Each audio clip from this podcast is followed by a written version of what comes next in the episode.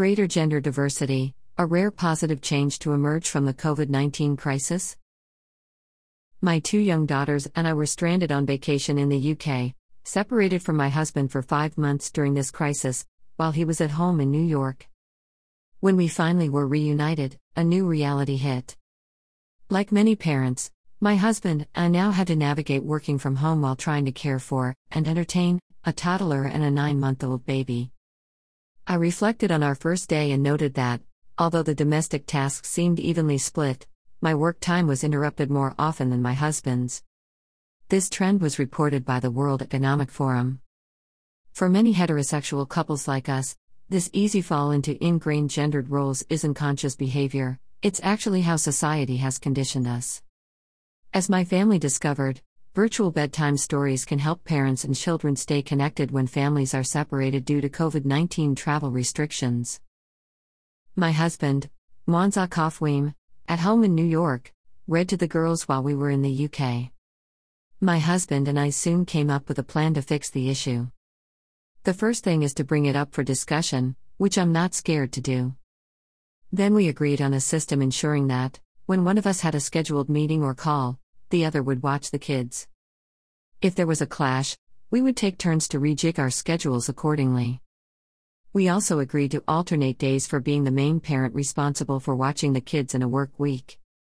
However, many families have struggled for months without a resolution or decent compromise, with some women feeling like they've regressed to the 1950s, assuming mother, teacher, cleaner, and caretaker roles all at once and, in most cases, while also balancing a salaried job.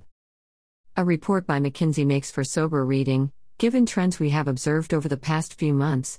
In a gender regressive scenario in which no action is taken to counter these effects, we estimate that global GDP growth could be $1 trillion lower in 2030 than it would be if women's unemployment simply tracked that of men in each sector.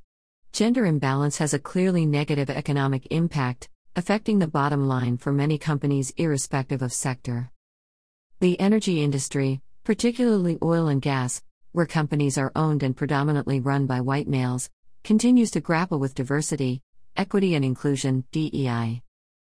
Globally, women account for less than a quarter, 22%, of employees in the oil and gas industry, and about 35% of the renewable energy industry. These percentages shrink considerably for senior and technical roles. Yet, at the same time, the industry is struggling with a skills gap problem that strives to attract and retain women and ethnic minorities. While recent surveys indicate that men are actually taking more of an active role in domestic work at home, women continue to assume the lion's share of both household chores and childcare.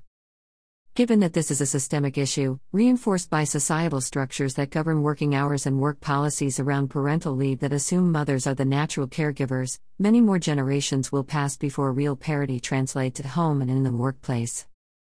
Indeed, these barriers have prevented women from pursuing roles in industries that ultimately force them to choose between family and careers. The energy sector is no exception, and if there is a shortage of women engineers in STEM industries now, this is bound to have been perpetuated by the inflexibility of workplace policies that exclusively benefit men and the child free.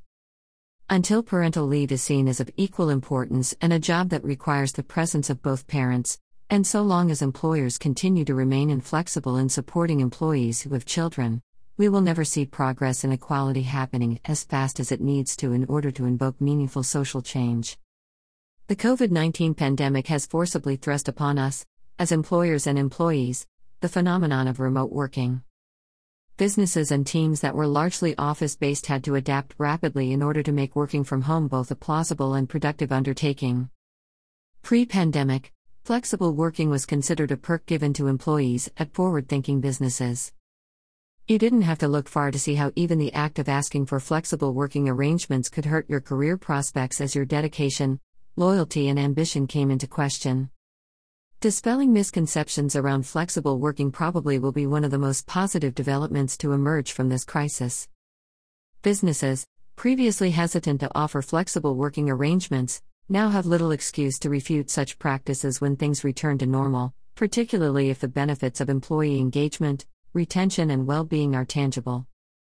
Personally, The ability to work flexibly was a huge factor in my deciding to go back to work after having children. Work can give us a sense of worth and purpose, but individuals should never be made to feel that they have to choose between success in their career and paying the bills versus bringing up a family when both are so important. Thankfully, we live in an innovative time where technology has enabled us to carry out tasks that normally would require a physical rather than a virtual presence. Flexibility doesn't only become a practical act but an economically rational one, too, where money spent on travel is saved. In the energy sphere, technology is being used to undertake virtual site visits, such as that used by DNV to help organizations carry out required inspections. Travel restrictions and quarantine challenges can be circumvented by a whole suite of tools we have at our disposal. These changes to work infrastructures can have a transformative effect on gender diversity, equity, and inclusion within the homogeneously staffed energy industry.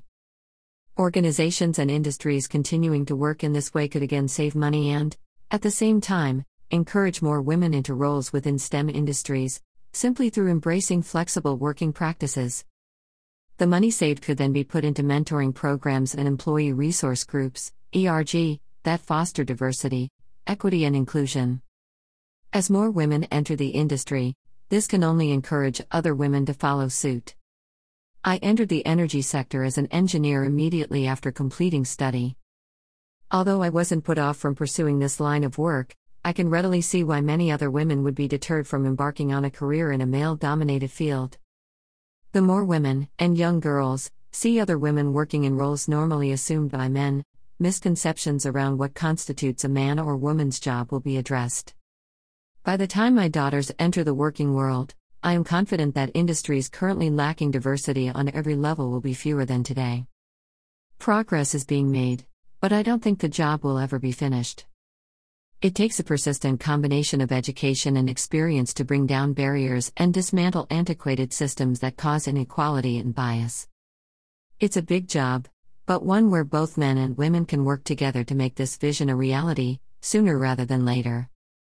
Headline photo Waiting to be interviewed at the BBC World Studios in the UK.